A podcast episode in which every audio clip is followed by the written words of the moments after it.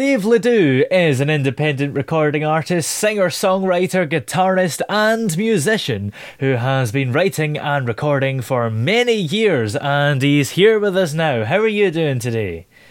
I'm doing great, man. That's good. How's the pandemic going where you are? Uh, where we are in Northern Virginia, uh, you got to kind of wear a mask everywhere you go, whether it's working or anything like that. So mm-hmm. it's uh, it's pretty strict with that because there's so many people here. So I get it, you know.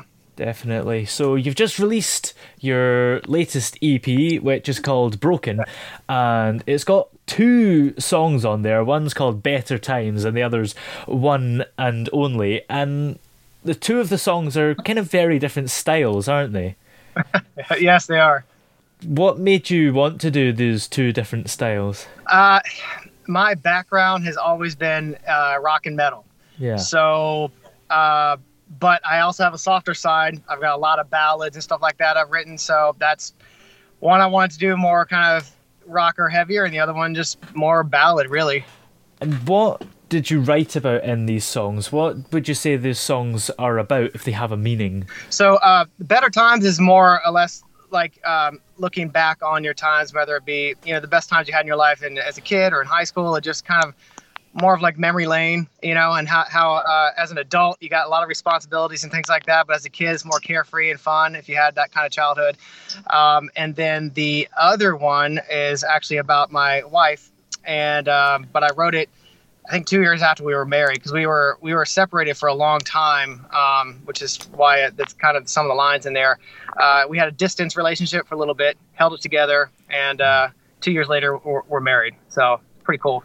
Yeah, how long did it take you to come up with these songs and write and record them? Um, I've got a buddy of mine, uh, Jesse Johnson, who um, had a Apple laptop at the time. Uh, well, he still does, and um, we, we kind of just used Pro Tools and everything, and, and, and, decided like to go that route and kind of see how what you know happens, how it turns out. Um, I wrote those songs pretty quick, probably a day or so each one. I had the rhythms in my head already. Now the piano on one and only was not me. That he did that. I did all the other stuff, all the guitar, all the vocals. That's that's all mine.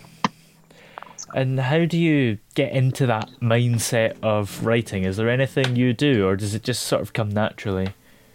It depends. I practice nearly every evening. Sometimes it'll just come from out of the blue during the day. And I now that we have these uh, iPhones, used to be pen and paper I would carry around, but now it's I have my little note section. So I'll just press the record button and talk my way through it, and then form coherent sentences later, you know, just kind of put it all together. So, do you stick to the same kind of few genres, or are you up for anything? Because I would assume from the EP that you do like a bit of rock, but is that what you mainly stick to?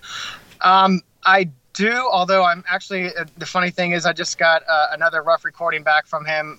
I'm doing another one that is not I wouldn't even call it metal. I would call it like almost U2 style, sort of, yeah. but mixed with so more poppy rock stuff. Kind of, yeah. But uh, again, away from my normal style, though I do have to put my guitar solos in there. So there's always yeah, that. Definitely. Um, but I would love to play guitar, and I have many times on, on country, on uh, R&B, blues, anything. So I, I I like to kind of verse myself in everything. Did you always think that music would be something that you would get into, or?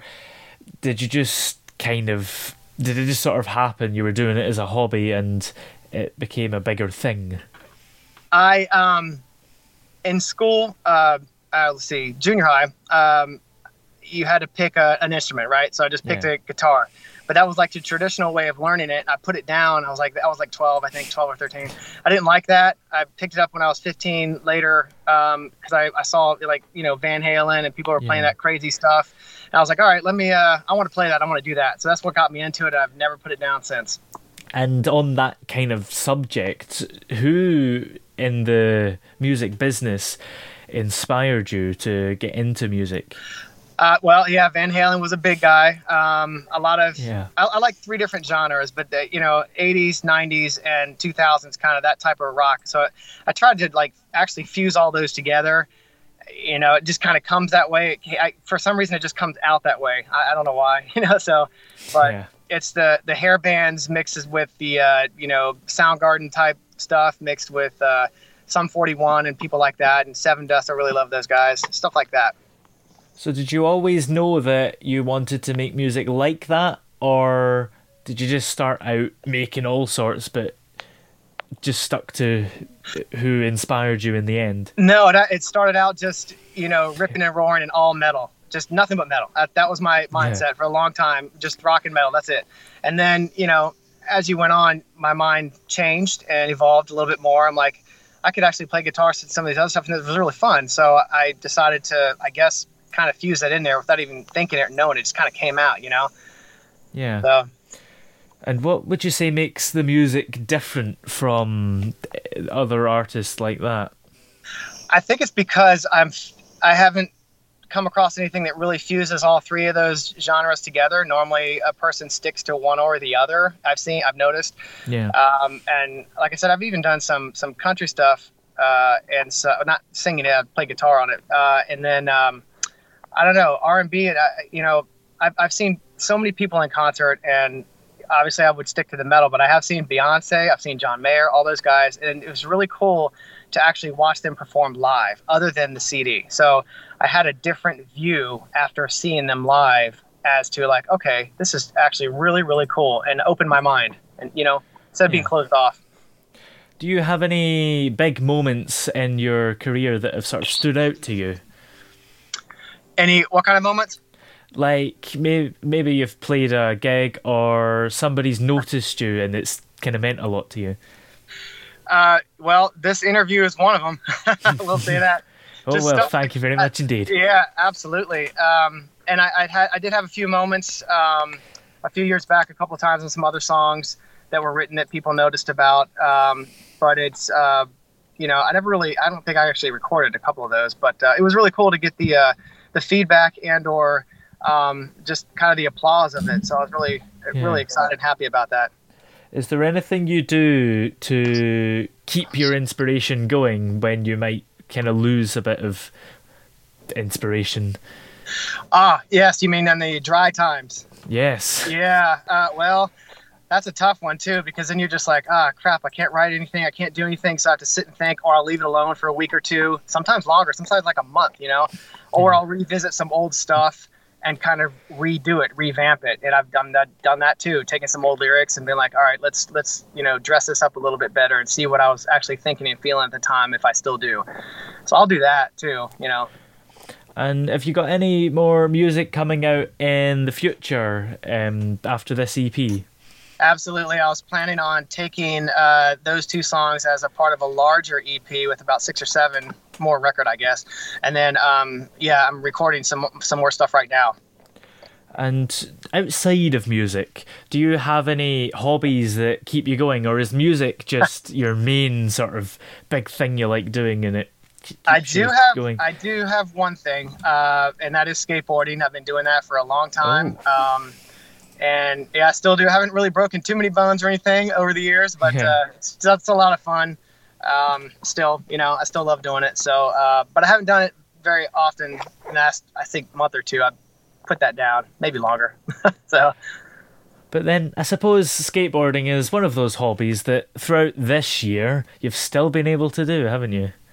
yeah, you can. You can go outside. Where can we listen to your latest EP anywhere online and buy it? Yeah, that's on um, anything Apple, iTunes, Apple Music, Google, Napster, uh, Spotify for sure, and there's several others I can't think of right now. There's there's quite a few.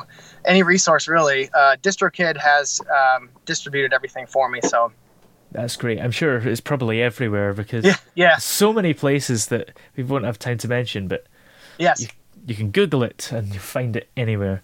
And social media wise, where can we keep up to date with all these exciting new projects happening? So if you take my name at Dave Ledoux Music, um, you'll find me on Twitter, Facebook, um, and Instagram.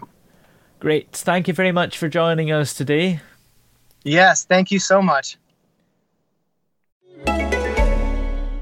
I have wasted a lot of time and money on foundations that don't match me, and now I can't even swatch in store anymore.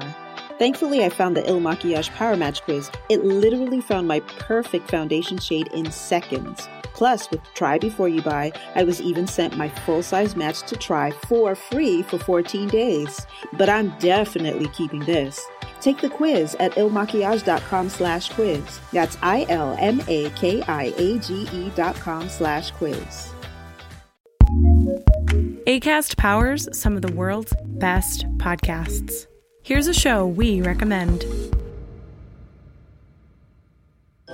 Hi, I'm Beth. And I'm Sarah. And we're the hosts of Pantsuit Politics, where we've built a community around grace filled political conversations. And we wanted to share the words of our listeners because they understand best what we do. Susan told us Many times I've used your words when my own have failed, opening doors that allow for discussion rather than debate. Amber says we encourage her to be more involved, to be a better citizen, and to be part of her community. Nicole said, Listening to you two process with one another is the only way for me to become unstuck.